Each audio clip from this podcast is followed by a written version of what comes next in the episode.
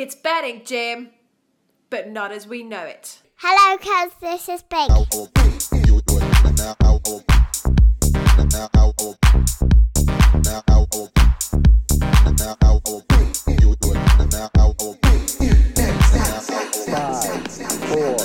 three, two, one, zero. All engine running. Liftoff. We have a liftoff. Hey, you! Get your damn hands off her!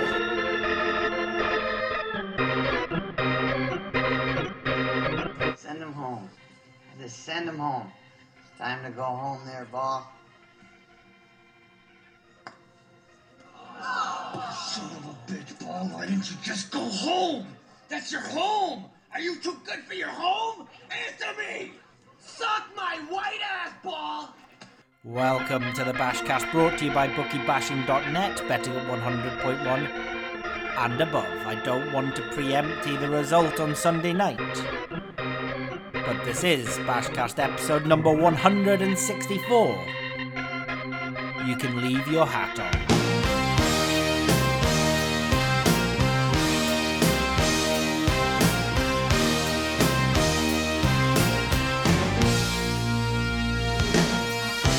It is two minutes past 12 p.m. on the 12th of November 2020. It is the Thursday, Masters Thursday.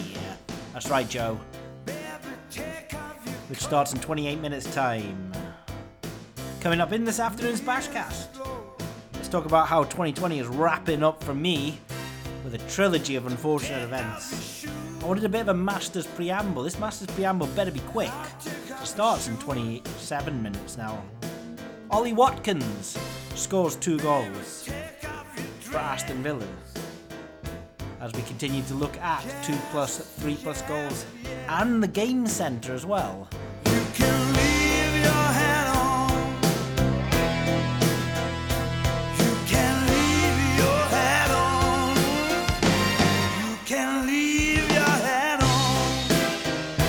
After the break, let's have an update with a little bit more information about that Fred casino farce we talked about last time.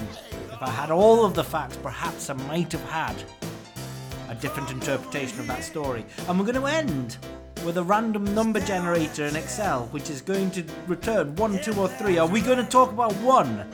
The coronavirus vaccine. Two, the short list of holidays that I'm going to choose to go on in 2021. Or three, a murder and dismemberment up the road from Bashaton's house.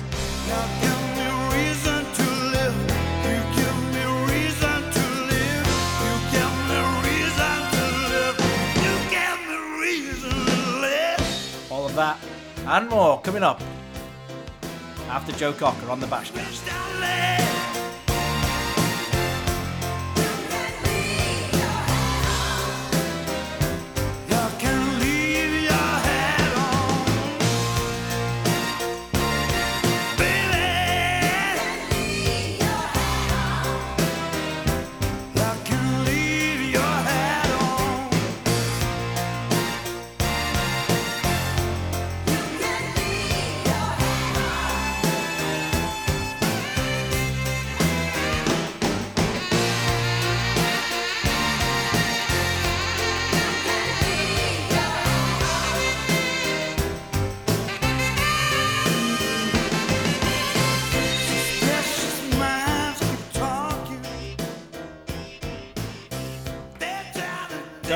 You.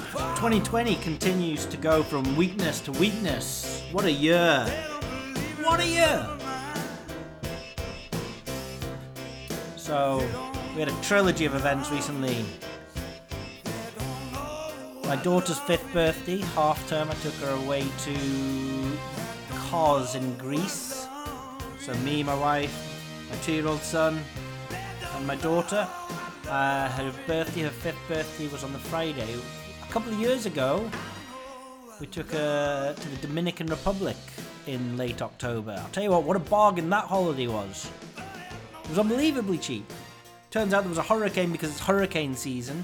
So on her third birthday, we went to a hurricane in the Dominican Republic.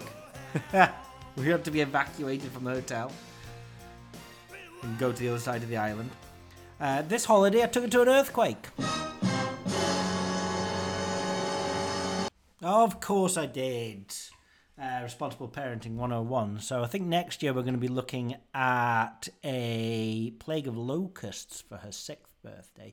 So I'm in, I'm, I'm over in Kos, I'm outside. The kids are actually in the apartment. We're on this ground floor apartment. Uh, so I'm on the balcony outside, and I'm because the kids are sleeping because it's lunchtime. It's like half twelve. My two year old's sleeping. Five year old's nodding off in the bed. Um, I'm just outside on my on my own having a beer, and I'm looking at the iPad. And I'm looking at the bookie bashing tracker. There's actually a moment where Lee's been entering all this new functionality for the new version of the trackers. So the horse racing tracker, you've got like spark lines and EV history and stuff like that.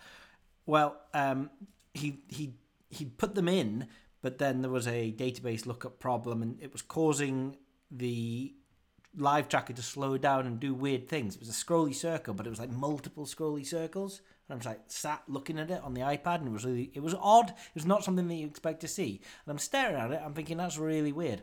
Like the multiple scrolly circles is really weird. It's just it, it looks really weird. It feels really weird. This feels really weird. Oh, it, hold on. The feeling that's really weird isn't the bookie bashing site just being a little bit buggy for the second. No, the world's moving. And what was weird because I was outside, I didn't have a frame of reference. I don't know. I, I, I was it an earthquake in Birmingham in was it the late nineties or the early two thousands? I remember um, the walls, the shelves rocking backwards and forwards. So you've got a frame of reference. But when you're outside, you don't have that frame of reference. Um, other than my seat was like going backwards and forwards and backwards and forwards. And I was like, you stare around. It was it was a big one. It was six point nine on the Richter scale. Although the earthquake was in closer to Turkey than it was to us. There was a lot of damage in Turkey. There was a little three-year-old girl who was trapped under rubble for four days. There was none of that in Kos, so no, no one was hurt. But it was odd, and I sort of looked across. I was like, I can't believe this is happening. And it was only until I saw like a tsunami in the swimming pool, if you know what I mean. Like not a big, huge, dangerous tsunami. I just saw a massive wave lap over the side of the swimming pool. I'm like, oh my god, it's an earthquake. So I jumped over the railings and I'm stood around. I'm like, I'm kind of looking for other people to copy what they do so I know what to do. And then I'm suddenly looking at the building. I better get my kids outside. Like, what if the building comes down? Because I can see it moving in front of my eyes. And I thought, well, is anyone else rushing in for their children? It doesn't matter what anyone else is doing. Well, I'm going to go and get mine. And so I turned back, jumped back over the railing of the balcony, and by the time I'd got into the apartment, the earthquake stopped. So had the building come down, I would have been too late to save the kids, which actually did genuinely leave me with a little bit of guilt on how slowly I reacted to the situation. Um, but fortunately, no one in our family hurt. No one in Kos was hurt. No buildings. A couple of buildings came down nearby, but there was no one hurt in them. But Turkey got hit quite badly. It was just a, it was very strange. It was a really, really strange thing. So yeah, we've gone from hurricane to earthquake. And the next time the bookie bashing returns that little scrolly circle, I'm going to check twice whether what I'm feeling is weird as the screen or the physical environment around me. Then, um, oh, we bought a car in August, and it is now the 12th of November, and the car still hasn't been delivered to us yet. Okay, actually, it has been delivered to us three times and broke down every single time. Every single time this car has been delivered to us, it's broken down on the motorway and it's had to go back. And it's okay, first world problems, I know, but it is irritating because it's like you sawn your existing car and then you cancel the insurance and then they tell you that your new car isn't going to be delivered, so you've got to go through the kerfuffle faffage of cancelling all of that and getting the insurance. We've got, we've had to go through that three times so far. It's just the excitement's worn off a little bit, to tell you the truth. So I'm not going to moan too much about that. But then we're all moving house on Monday. It's a Thursday now, and so there's no food in the fridge. We've cancelled the cleaners, Brady Bars and the Hootie Hoos. And yesterday we found out that 120 hours, three working days before we're all going to move, the chain collapses. Yep, three days before we move, uh, and we sold the house back in February. We've already had one ch- collapsed chain, although they had the dignity of collapsing the chain at least uh, a month or so before the moving date. This one was set in stone. Everyone's ready to go on Monday, and then three days beforehand, one person decides he's not going to go, and the whole chain collapses. I know, first world problems. I've got a house to live in, but do you know what? Here's genuine, genuine frustration about this. Our dishwasher broke in the middle of the summer. Now, who cares about a broken dishwasher? You get a new dishwasher. Dishwashers are nothing. They're, Well, they're 200, 300 quid. Dishwashers cost less than a single horse winning returns for me. So uh, I don't care about the cost of the dishwasher. But what I knew was that the people moving into the house were going to get a new kitchen. They're idiots, by the way. The kitchen in my current house is a selling point. It's a beautiful oak kitchen. Why you would want to rip that out, no one knows. But doesn't matter. I don't care what they do to the house. They're gonna they're gonna get a new kitchen. Fine. But if you're gonna get a new kitchen, I'm not gonna fit a new dishwasher when I'm moving house. So for the last two, maybe three months, Jen and I have been washing dishes by hand in the sink. All right, okay, I'm now officially overusing the net net net sound effect. I'll I'll rein back on that. But I mean, who who would buy a new dishwasher when you're selling house and the new people aren't are just going to throw the dishwasher in the bin? You wouldn't do it. But you hold on to the dream of moving house, and then the chain collapses. So we're gonna have Christmas here. That'll be fine. We'll just um, we'll have Christmas here. Nothing that I've said is is is is in any way significant in the grand scheme of things. You know, the earthquake was very minor in terms of the risk that it posed to us. The car will eventually be here, and we have a car anyway, and we do live in a house and have food, but we don't have a dishwasher. And this is typical 2020.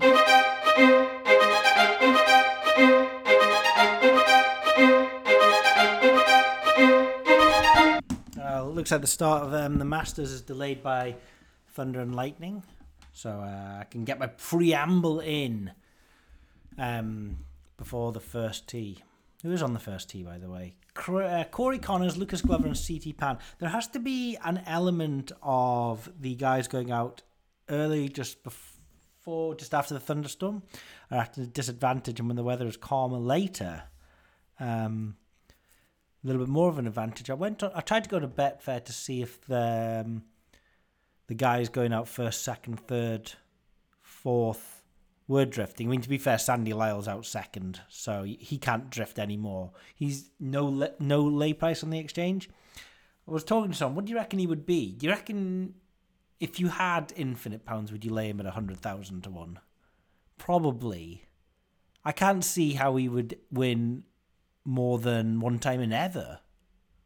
I don't know if there's anything if if ever there was a zero chance of somebody winning. Um, some notables though. T number ten. Uh, sorry, T number one, two, three, four. Starting on the tenth tee is Bryson DeChambeau and Jon Rahm, with Louis Oosthuizen as well.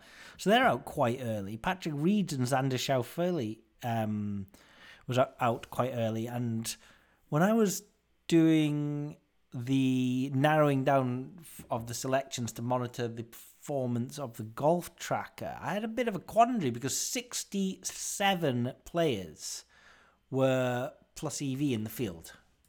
Right? 67 players um, at one bookmaker or another out of the 92 that are starting are positive EV. Now that makes it pretty tricky to narrow down to a reasonable. I mean, you could cover them all, but um, you're going to take heavy losses if the other 30 odd of the people that fill the top 10 um, probably unacceptably heavy losses. It's not a, it's, it's not a negative EV strategy, but it's a difficult one to manage the variance of. So, um, um, one of the things that I had a look at was measuring, oh, sorry, identifying who's going out close to this inclement weather. And that did actually help. Um, well, at the f- top of the field, it helped me when I was flipping a coin um, between the two guys. So when we did the uh, ranking, where uh, we sort of put a scale together for driving 300 plus yards, recent birdie scoring, and strokes gained putting because um, the greens at Augusta are outrageous. Uh, they don't even let anyone with on the greens with a Stimpmeter, but they say that they are up there with the absolute fastest greens on the entire tour. Um, then, uh, you know, you get the guys at the top of the field that are usually there. Bryson, Rory, Brooks, Xander Schauffele. Um, Jason Kokrak was actually one of the highest scores, even though he's over 100. Um, Scotty Scheffler, Adam Scott, Matthew Wolff, Tony Finau, and Tyrrell, you can leave your hat on.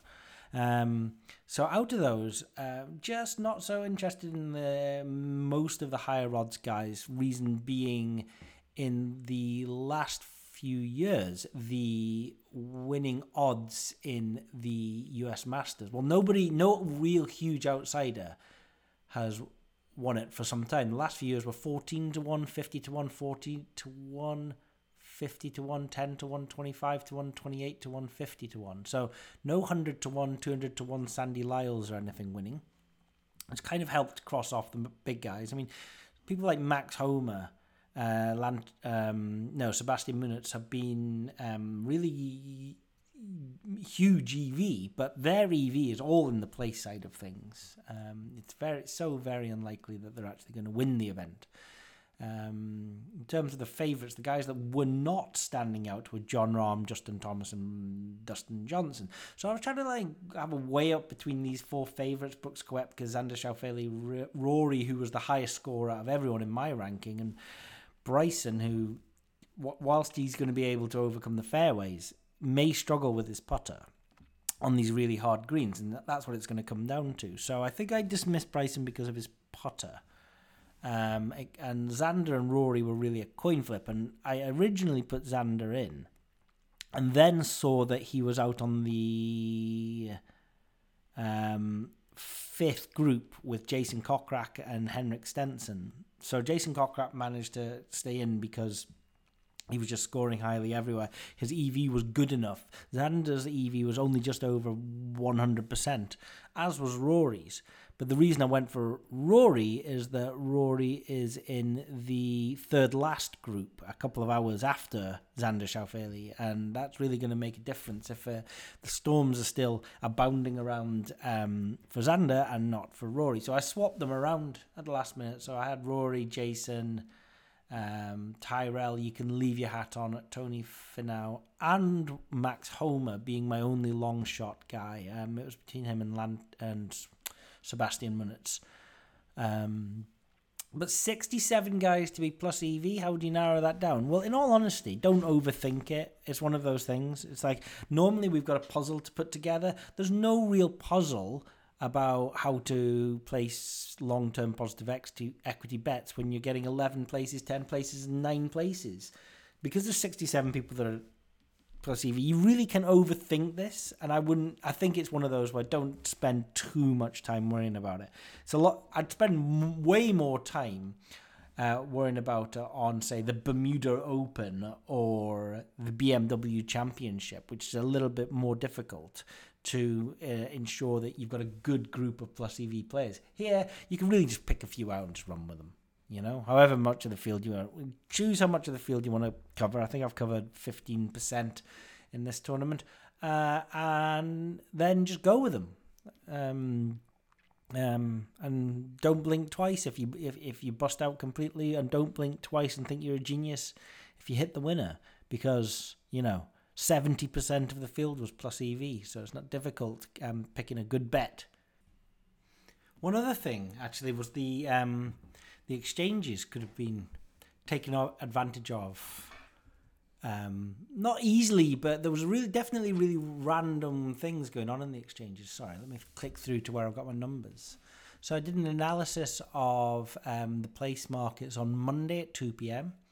as um, the place markets formed. God knows why Betfair leave it till Monday to put the place markets up. The one point five million pounds traded on the winner market, whether um, you know, all, the way back to an, uh, February or the whole year that winner market is up, and yet on the Sunday before the Masters, there's still no place market. Is doesn't seem to be the cleverest business plan.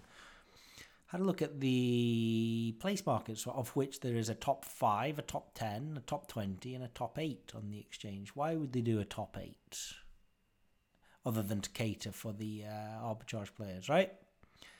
Um, top 20, I don't think there's going to be many arbitrage players in that. Top 5 and top 10. Well, let's have a look. When those markets went up, um, the top 5 market, now, top 5 market, if it's perfectly efficient, runs at a 500%, okay?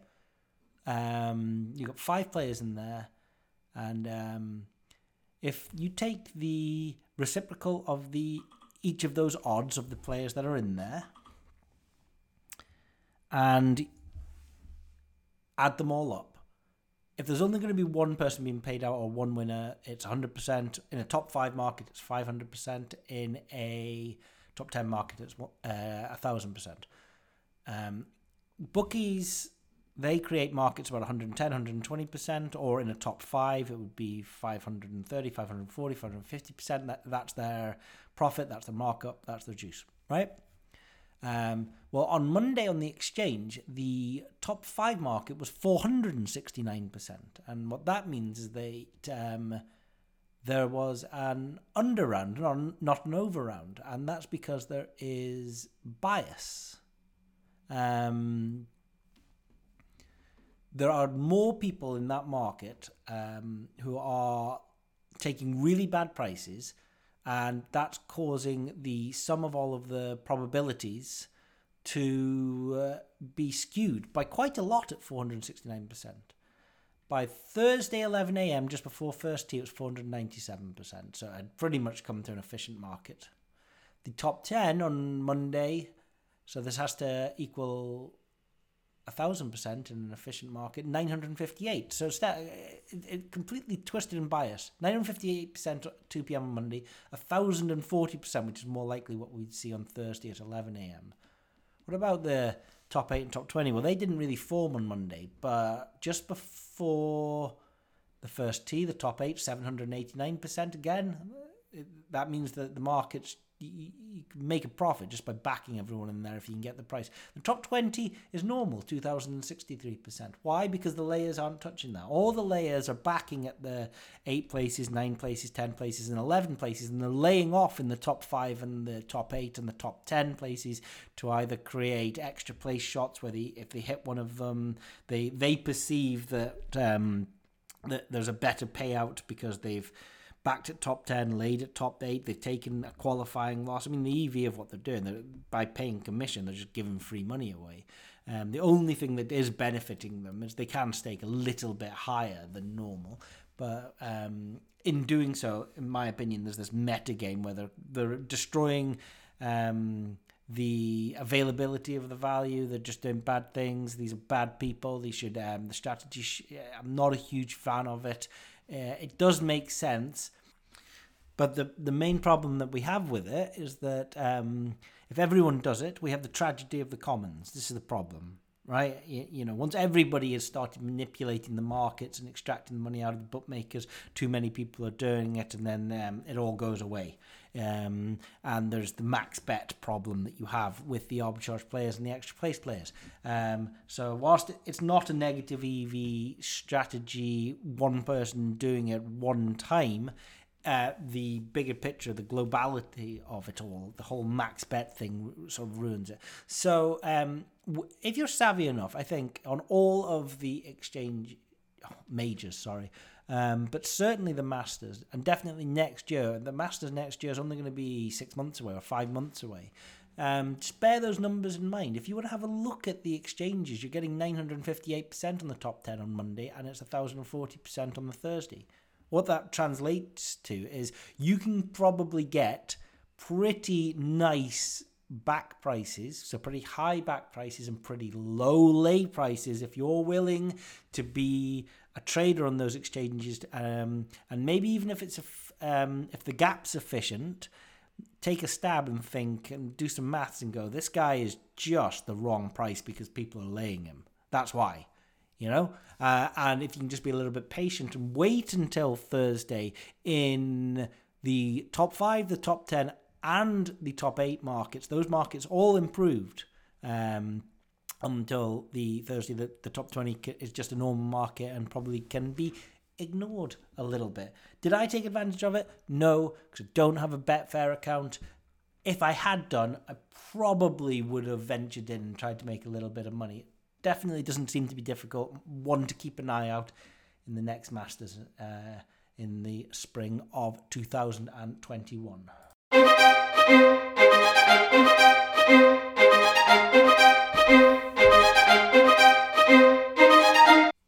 Who has not been amazed to learn that the function of y equals e to the power of x, like a phoenix rising again from its own ashes, it's its own derivative. Before we come to that. Ollie Watkins, the Aston Villa striker, is now up to six goals in seven games. Um, only Patrick Bamford, uh, Harry Kane, Mo Salah, DCL, uh, Jamie Vardy, and Son are ahead of him in the goals scored um, league. Could he have the most amount of goals scored in the season? Well, Betfair doesn't seem to think so. 46 and 44. There's liquidity at both of those prices. But um, he's definitely netting a few. So he came up against um, Arsenal away from home as well on last Sunday, the 8th of November. It was the evening game. And very early in the day, we put a chart up. Um, we had 0.66 expected goals for Mr. Aubameyang, but 0.35 goals for Mr. Ollie Watkins. That came from the traded places on the AGS on the markets. That's not our XG. That's just what the AGS, that's just what the wisdom of the crowds are saying. And there was no 2 plus and 3 plus, weirdly, because Betfair are just odd with what games they put that up for. But if you reverse engineered the AGS to XG and then extrapolated forward to 2 plus and 3 plus, we had a little bit of value for Ollie Watkins. We had him the 2 plus anyway. Uh, if I just go and have a look at the records from the 18th, I know he was 18 to 1 to back. What did we have him for the fair odds on Sunday night?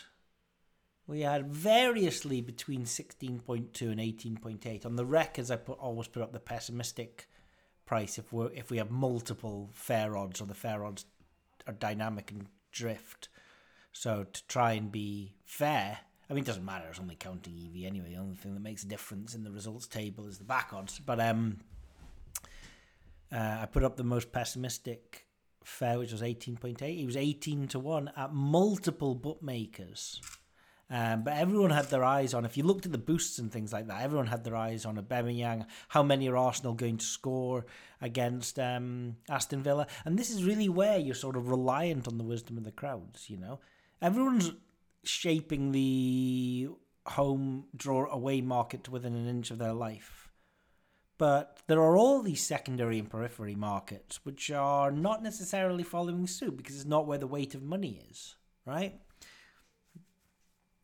The arbitrage players make sure that the no, no one can be have a back price above the exchange price with the amount of liquidity there. But the other markets aren't like that. Whether there was no two plus or three plus market or whether it was completely illiquid, it doesn't really matter. It's irrelevant in this game. What we know is that early door and all day throughout the day, um, Watkins was value. What I would like to know, if we can get XG for every player on the pitch, can we then get F? Well, we can. We can get we can get then get first goal scorer by normalising and summing to one, and then you've just got your your probability of the player scoring first. The difficult thing is getting um, XG for everyone on the pitch. We've sorted out uh, an API for Team News. What's hard is working out the uh, XG and the AGS for the guys that never score, the defenders and things like that, because it's not zero. I mean, if you're on the pitch, your XG isn't zero, but it needs to be taken into account, and you can't just say it's 0.0, no, no, no, no, no, one. Anyway, I digress. That That's coming soon. We're going to have this whole AGS thing soon. But we had the heads up on Watkins. Um, Saka got an own goal uh, for Arsenal. I actually think I was on him for FGS as well on that match, but I was also on Watkins to get a couple. Um, so that put Oggy um, put Villa up, and at half time and after 70 minutes, it was still Oggy and 1 0. So you've got that. Um, you've got that angle there, that edge there. I, I always remember hitting my first one where you can overstake, you can back no goal scorer to be the first goal scorer of the match. You can lay nil nil, and if you're lucky enough to hit the 200 to 1 shot and you have the right circumstances and the right patience, then you could technically have a big payday for no risk. Uh, first time I ever did it was a Manchester United match. I couldn't watch the injury time because, of course, any goal kills it at injury time. Um, it came in for a couple of grand, uh, and then I, I went out to watch Fun Loving Criminals that evening and spent all the money at the bar for everyone because I had too much to drink. Not all the money, but way too much. You know, when you wake up the next morning, I could have done better things with that money instead of buying random strangers drinks because of an Oggy 1 0. Well, Oggy 1 0 was on um, Aston Villa versus Arsenal. But then Ollie Watkins got his goal in the 72nd minute, assisted by Barkley. And three minutes later, Grealish puts Watkins through um, uh, for his second of the match. Ollie Watkins said it was unbelievable to score against the team he supports as his double helped Aston Villa claim an impressive victory at Arsenal to move up to, can you believe, sixth in the Premiership above Everton, above Wolves, four places above Manchester City and Arsenal, uh, above Newcastle. Well, at least we're still above Manchester United. So, Man United are so bad. Um, so I think I'm well. Ollie Watkins, he's one of those players. He seems to be underpriced uh, with a lot of potential. I mean, he didn't he get a brace against um, Liverpool as well when Aston Villa obviously beat Liverpool seven two earlier in the season. I heard a brilliant stat about that, by the way. Since Liverpool have won the won the Premiership, which team has led in the most amount of goals? The answer is Liverpool. Uh, I wonder if that's ever happened before. I mean, there hasn't been that many games. I mean, Liverpool have only played eight games, but um, the the team in the Premiership that has led in the most amount of goals since Liverpool won the title is Liverpool. So the clunky thing about the AGS model that we have, um, where we're extrapolating and trying to find value in two plus and three plus, is that it really suits being live. Uh, it suits because right now, let me tell you, I set up all the two plus and three plus markets early in the day, uh, but in terms of tracking the trading on the exchange, I, I can't do that live. You need to be downloading the data every 30 seconds to do it live. It, it needs to be done, it needs to be automated. So I'll do it a couple of minutes before kickoff, and then I'll go away and do have a look at all the different requested bets and the your odds, and the what's odd paddies, and the pick your punts, and any other pick your punts. It's pleasing, isn't it? And then um, anything else that's around, and then if I have time, maybe 20, 15 minutes before kickoff, I'll I'll refresh the data for anytime goal scorer and reverse engineer XG from that. And often it can change quite a lot as the smart money comes in. It really is dependent on the formation of team news. So what we need there is we need that process automated. We need team news to feed in through an API so we get rid of the guys that are substitutes because there's a lot of bookmakers where your AGS price continues in play despite the fact that your guy may only be playing half an hour or whatever. We need uh, the calculation to consider the assumed number of minutes played on the pitch. We know if Aguero's half fit, he may be playing, but maybe coming off at 60 minutes, which has a definitive effect on whether he's going to score in the second half or or not. And then extrapolate it out really to the 2 plus and the 3 plus, where the angles and the edges are, because they're quieter markets and people aren't hitting them. And also the headers scored, right? Um, where we're looking at relevant data. By relevant, I mean previous season, as long as the team hasn't been relegated or promoted, relevant data from the previous season and the number of shots with the head. Uh, we could look at goals, but you're really reducing the sample size so much. It's better to say, look, this guy had 100 shots over the season, 50 were with, his head. He's got 50% of his shots are going to be headers, or 50% of his goals might be headers if he's a he, he has an average conversion rate. I mean, there are some people who are pretty good with their head, Virgil van Dijk, and some people maybe who are pretty not so good with their head, like Sterling. Perhaps there needs to be a slightly improved subjective rating that needs to be added in to the headers analysis that says, okay, there's 50% of this guy's shots are with his headers, but most of them go in. Most of Virgil van Dijk's headers are just bullets right off the top of his forehead into top bins. So um, I think that's the next step for the header thing. The 2 plus and 3 plus, it just seems completely and utterly manipulatable by us against the bookmakers. See where we go with that.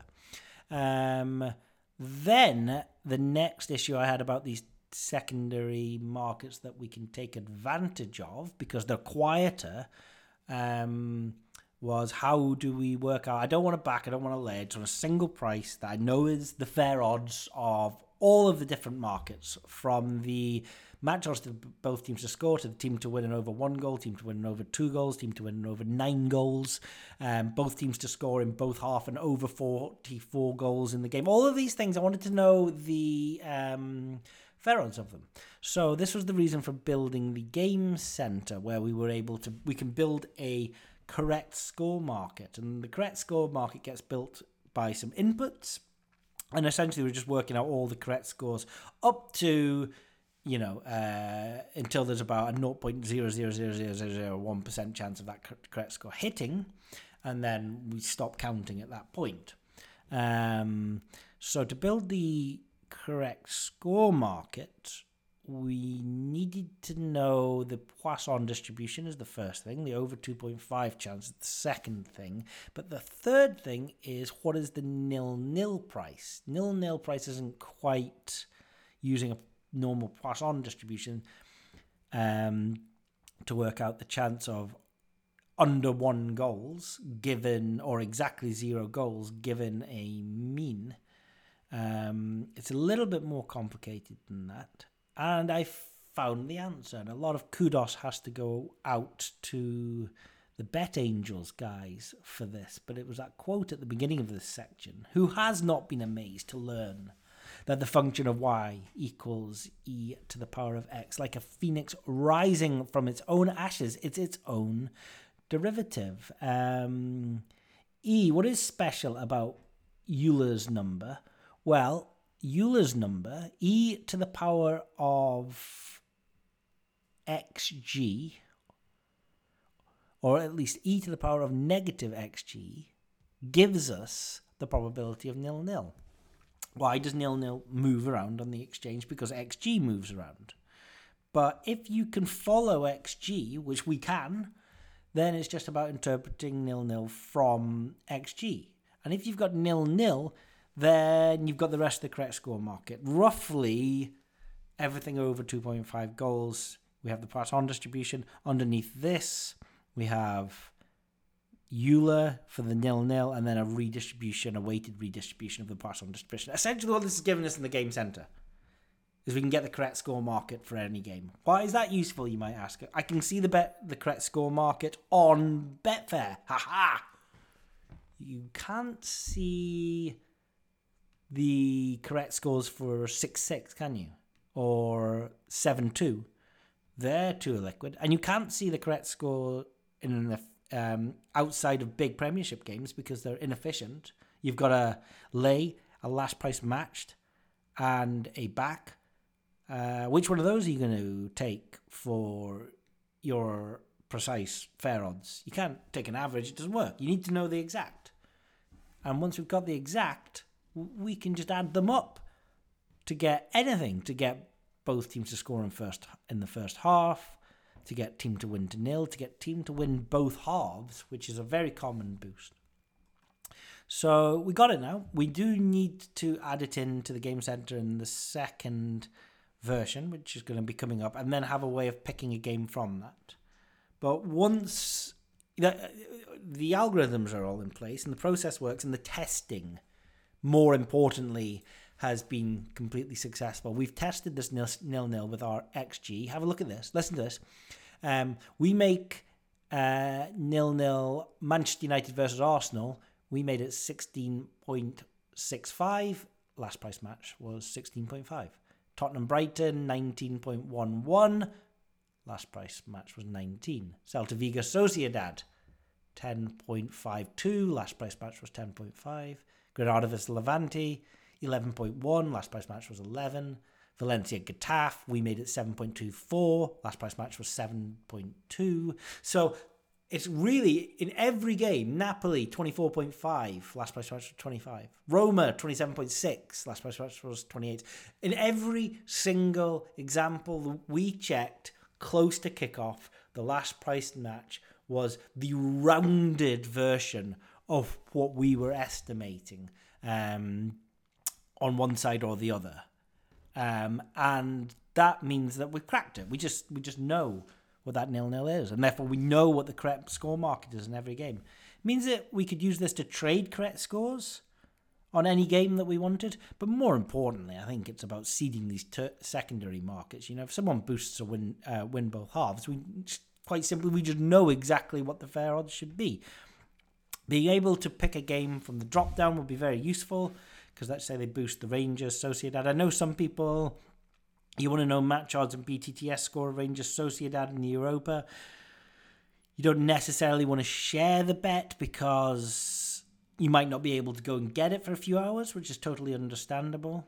Well, instead of having to put it up on the tracker with odds of 1.0 and a bookmaker of test, just go into the game center and pick up the game and it'll tell you all of these different markets and all of the different win both halves um, fair odds. Um, and if you happen to know that it's been boosted to 3 to 1 and you see that it's 3.5 on the fair odds, then you know that it's worth going out later on, getting your coat on, walking out in the rain.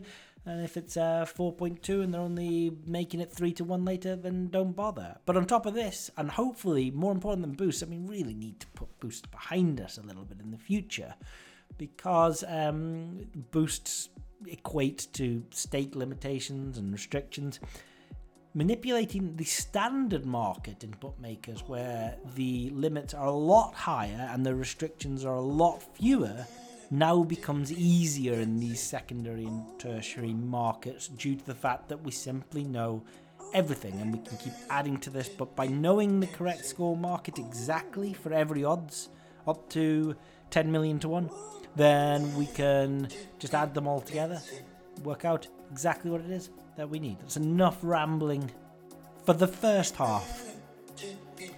You are listening to the Bashcast, and it's brought to you by BookieBashing.net. Never heard a word.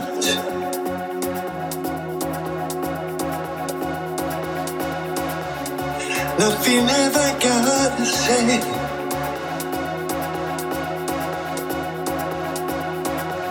Some people just don't understand.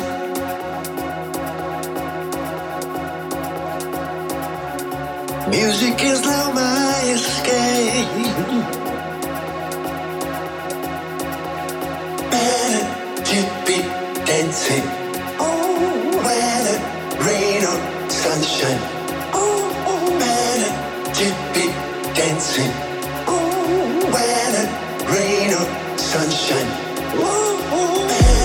To be dancing.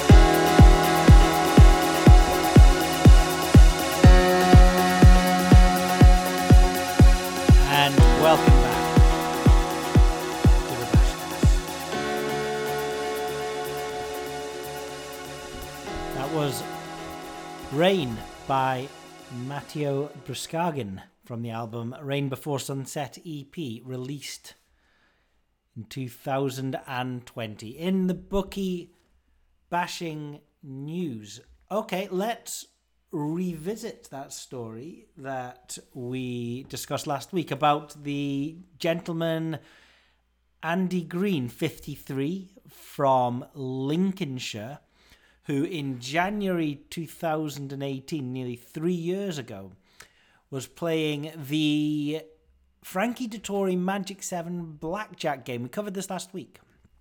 I said I hadn't played it last week. I have now. Uh, and I've looked a little bit more in depth. And there is more to this story than we covered last week or covered in the last episode. And is this going to change our position on it?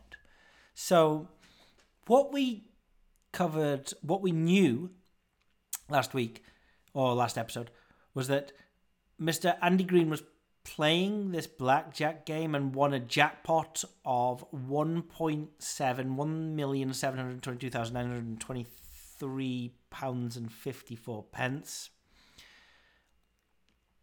He won this in the blackjack game. I presumed it was some sort of rolling jackpot that he'd won. Um, placed a few more sports bets, placed a few more, played a few more games. Tried to withdraw it. Betfred director called him saying there had been a software glitch, uh, and offered him a token of goodwill of thirty thousand, but n- he's not allowed to talk about it. They increased it to sixty thousand. He declined and is trying to sue them for the entire amount.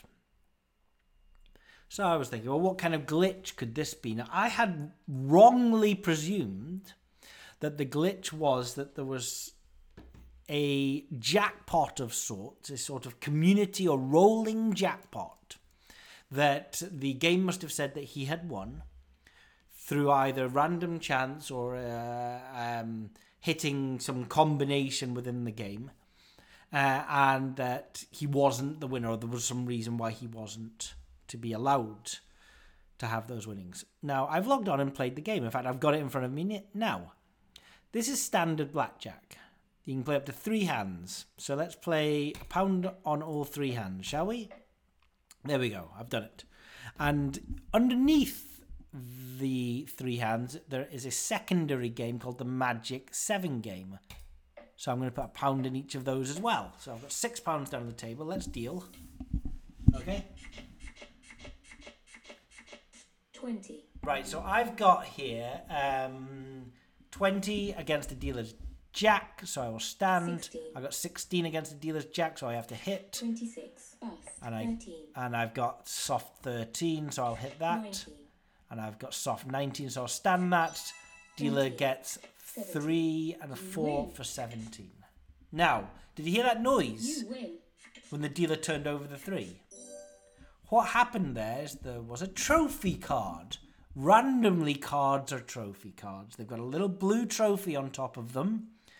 And that means that the secondary game that I was playing picked up a trophy card. What does one trophy card means? It means I qualify again.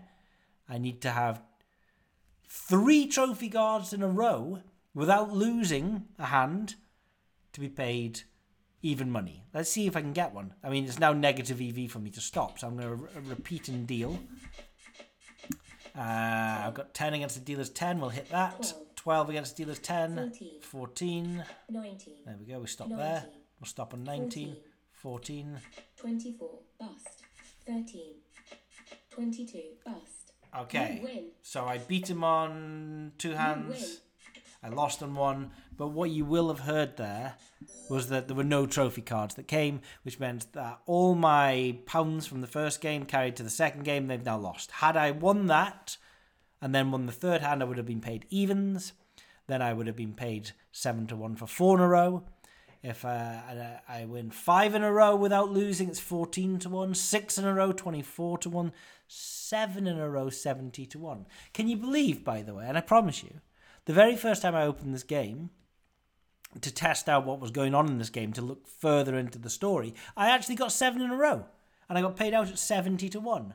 I thought there might have been a software glitch in this game because 70 to 1 straight off the bat.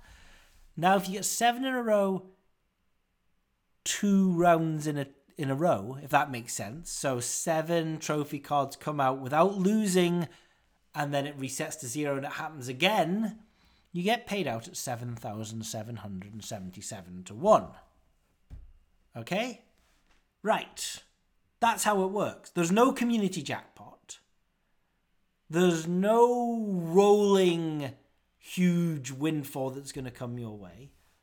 Mr. Green, Mr. Andy Green, won one million seven hundred and twenty-two thousand nine hundred and twenty-three pounds and fifty-four pence. Now they won't all have been from winning the trophy jackpot, but even let's just say he won that trophy seven trophies in a row, two rounds consecutively, which is the maximum payout of 7,777. He would have had to have been pay- playing 200 pounds on the bonus to have got a payout.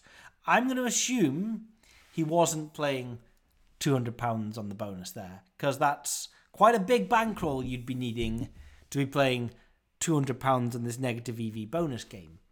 Uh, he wasn't playing 200 pounds on this negative EV bonus game. So how did he win the 1.7 million pounds? The lawyer explained in the court that there were trophy cards which dramatically increase a player's pot, which we know about. We've just played it. When trophy cards come out, three hands in a row, we could win evens up to 7,777 to 1. My learned friend, James Cousier, for Betfred, talks about this one lucky event. The defect in the game that Mr. Andy Green was playing was that at the end of the hand, the trophy cards were not being reset. These trophy cards were meant to be quite rare. I mean, you just saw me play a hand there. I played three hands against the dealer. There must have been uh, 15 or so cards came down the table. Not one was a trophy card. But when Mr. Green was playing, the trophy cards weren't being reset. So, you know, what's meant to happen is there's a given number of trophy cards in each hand and they're reset afterwards. Um, but because of this defect, the trophy cards weren't being reset. More and more trophy cards were entering the deck. That three of clubs stayed as a trophy card. And when the three of hearts comes out, and if that's a trophy card, it stays as a trophy card. The the the the cards don't reset away from being trophy cards. It's meant to be that the next time that three of clubs came down, it wasn't a trophy card, but no, it always was. Which means sooner or later, all 52 cards in the deck become a trophy card. When this happened, when this glitch happened to Andy Green, he then played for an hour and a half where all the cards were trophy cards. Um, he kept on winning 7,000 times his stake. Uh, had he continued playing for another hour or another hour and a half, he would have been closer to 50 or 500 million pounds. And the only reason, the counsel said, that he didn't win 500 million pounds is because he stopped playing. I have to say it's very clever by Mr. Andy Green because you know you're not going to get paid 500 million. As long as he was playing, his number was going up and up and up. He could eventually win 7,000 times his stake, as many times as he chose to.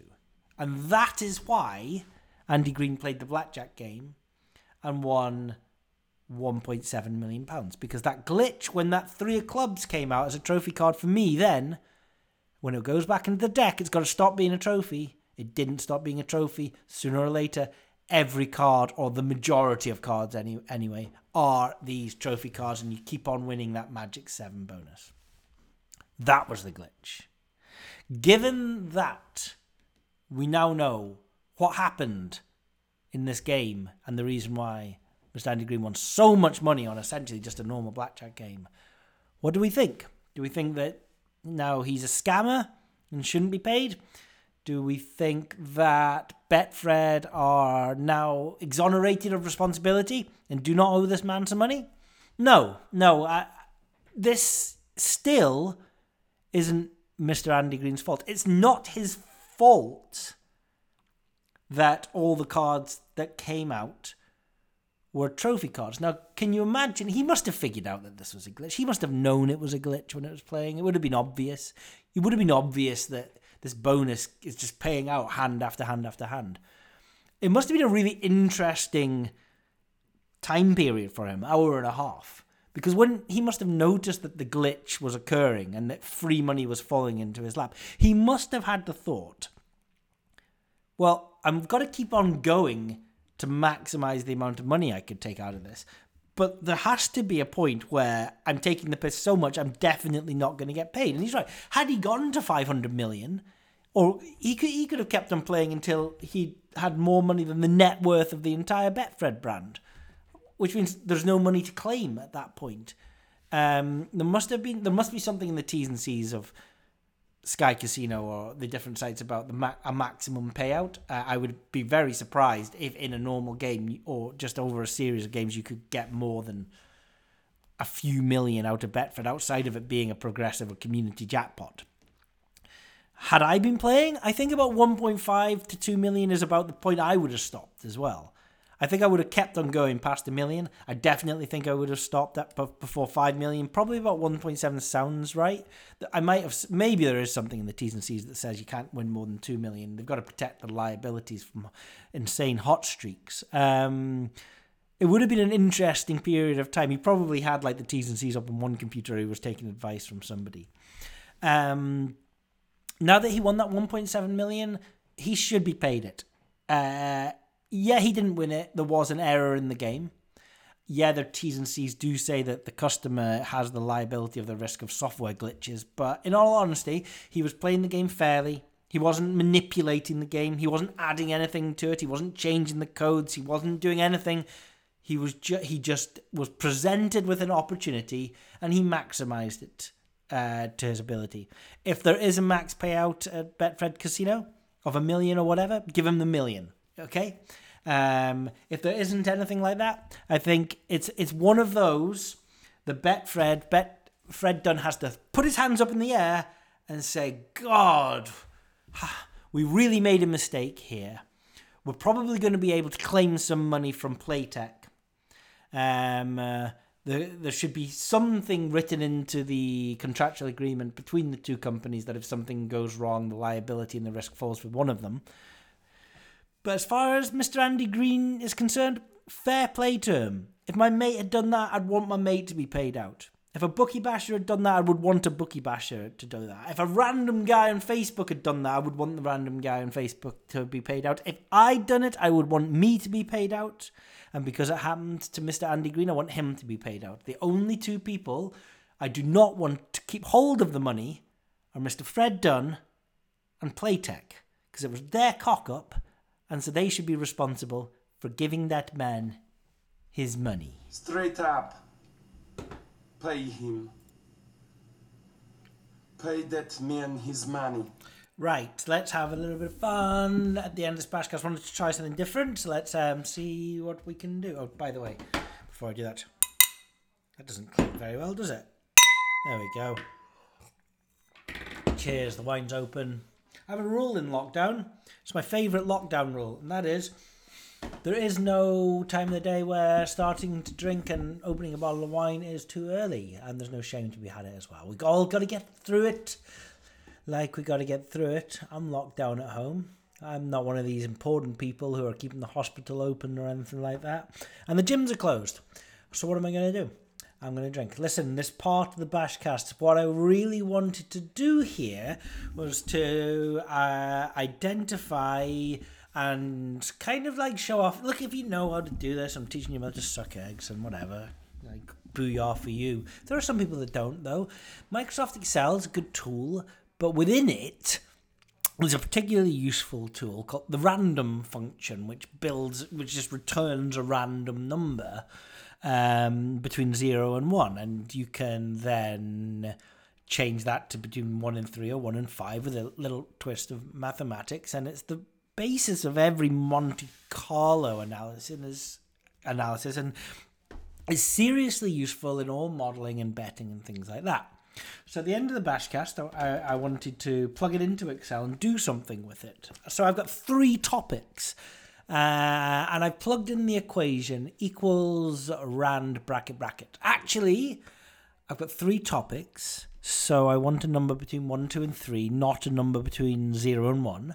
So I've gone um, rand bracket bracket times 3 and I've rounded it to be 1, 2, or 3. So equals round bracket rand bracket bracket times 3, comma 0. The 0 being uh, 0 decimal points. And that will return to me 1, 2, or 3. I'm rounding it up so it doesn't return 0.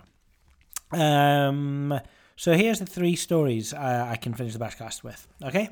Or the three uh, bookie bashing news items. Um, we have the recent announcement about the vaccination um, uh, for COVID 19. We have um, uh, a discussion about what holidays I'm going to take next year, which is obviously the number that nobody wants it to land on. Nobody wants it to land on two, but to tell you the truth, actually, it's not as boring as that. We're going to have some fun. We're going to employ a random number generator, get Jen in the room, and we're going to go to whatever country it chooses for us. Uh, and number three, what was number three? Oh, it was the story of the murder and dismemberment that happened up the road. Now, I not really bookie bashing news, but because it happened not too far away from here, it's fascinating. So, one is going to be the vaccine, two is going to be my holidays next year, and three is going to be the murder and dismemberment. Are you ready to roll? It has landed on three, two, one. Number one, the vaccine. Probably my least favourite of any of the three of them to talk about. I really wanted to talk about the murder and dismemberment. And I really wanted to do the random number generator, which was first going to pick a continent, and then secondly going to pick an area, and then thirdly we were going to pick a country, and we were going to be forced to go there. Instead, we're going to talk about Pfizer, the off of the Viagra adverts, and the fact that they have developed this new vaccine. Listen, you mad anti-vaxxers out there, aren't you wonderful? And don't you see the world as very sideways and not as black and white as the rest of us? Look, I've got all the time in the world for you guys that don't take everything that you hear. You question things you wonder if there's a background story going on. Because to tell you the truth, there often is. There often is a background story going on. I'm not necessarily saying we should all be conspiracy theorists, but just because we're told one plus one equals two doesn't mean that we have to accept it until we've done our own empirical reasoning over that. Well, listen, Pfizer uh, it was great news the other day. They have identified a vaccine for the COVID 19 um, for people to take uh, in two doses, three weeks apart. And it protects 90% of the people from developing COVID symptoms. How happy about am I about this for my own children? I'm not. It doesn't matter. Children aren't at risk. They're way more at risk of flu, and I'm not worried about them catching flu. How, how much am I worried about me? Um, I don't know. I'm quite. I, I'm, I don't really worry about my own health too much. I'm 42. I'm not exactly fit, but I'm not unfit either for 42. I've been fitter in my life and I've been healthier, but there are a significant amount of people who are less fit and less healthy than me.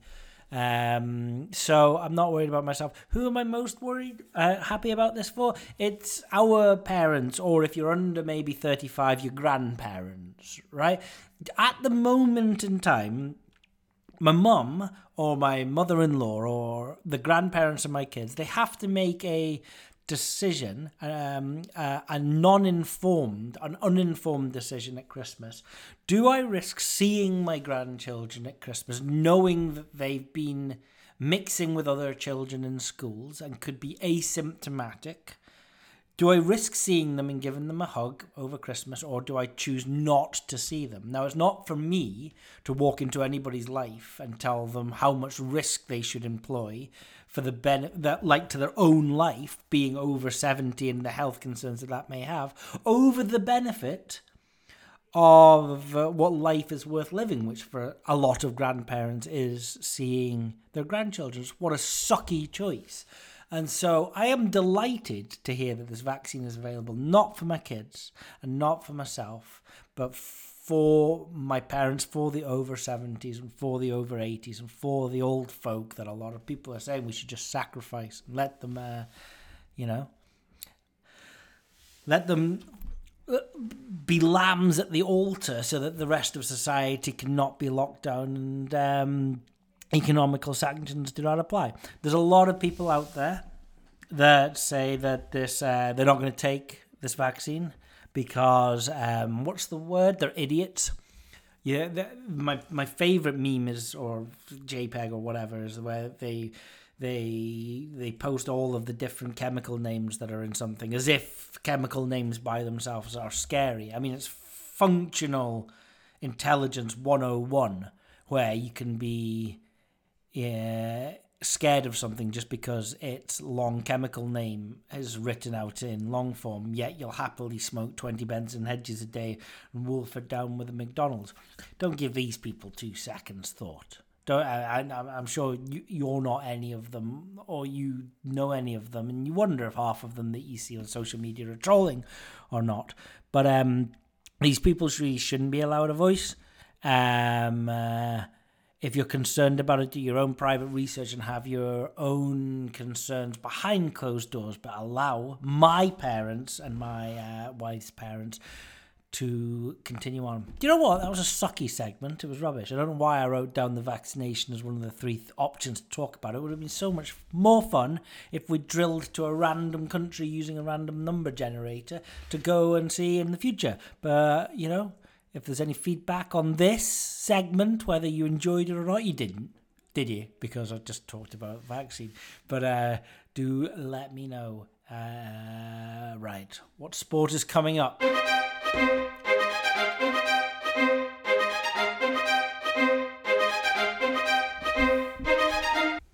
Well, I mean, I'm not actually going to look too much further afield. I'm going to look to tonight, which is I, I the reason I look further afield because I know people aren't going to listen to this until the weekend or next week. You got lives, you got things to do, you got people to see that are more important than listening to me. But in all honesty, the most important thing coming up for me isn't the women's major golf uh, LPGA Tour Championship at Tiburon in Florida. It's not the UK Snooker Championships at the York Barbican. It certainly isn't the men's artistic European Championships for gymnastics in Baku in Azerbaijan that starts on the 9th of um, December. It is 7:45 p.m. tonight when Scotland play Serbia for a place in the Euro Championships next summer, the Euro Championships that were meant to take place this summer. The last time, so you wouldn't believe this or not, especially if you're one of them youngsters, one of them under 40 year olds.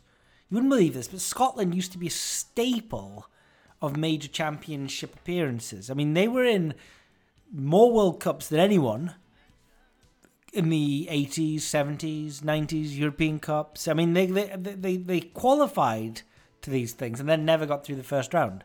The last major tournament they were in in 1998, which was my second year of university, um, uh, they uh, only lost narrowly to Brazil 2 1, and that was only by an own goal. They then drew with Norway 1 1, and then any result against Morocco would have seen them into the next round, and they lost that 3 0. Typical fashion. Right? But tonight they play Serbia, a very good Serbian side. Um, uh, obviously, Mitrovic, the Fulham striker, is known to to uh, all great British football fans, and they are five to one. But if they get through, then they make it to the Euro Championships next year, which would just be unreal. It really will. So, good luck to Scotland against Serbia this evening. It'll be a nice injection of cash. Because, to tell you the truth, 22 years without appearing in a major championships. is starting to hurt the coffers up at Scotland FA. I don't want to say it, but money does seem like it's too tight to mention north of the border. And so a win tonight could turn everything around. Money equals, well, it equals success. We can look forward to the World Cups, more qualifying campaigns, the Jules Rimet. Flower of Scotland will stand strong again, whatever it is that you're betting on. Do make sure it's value. It's Tom signing out.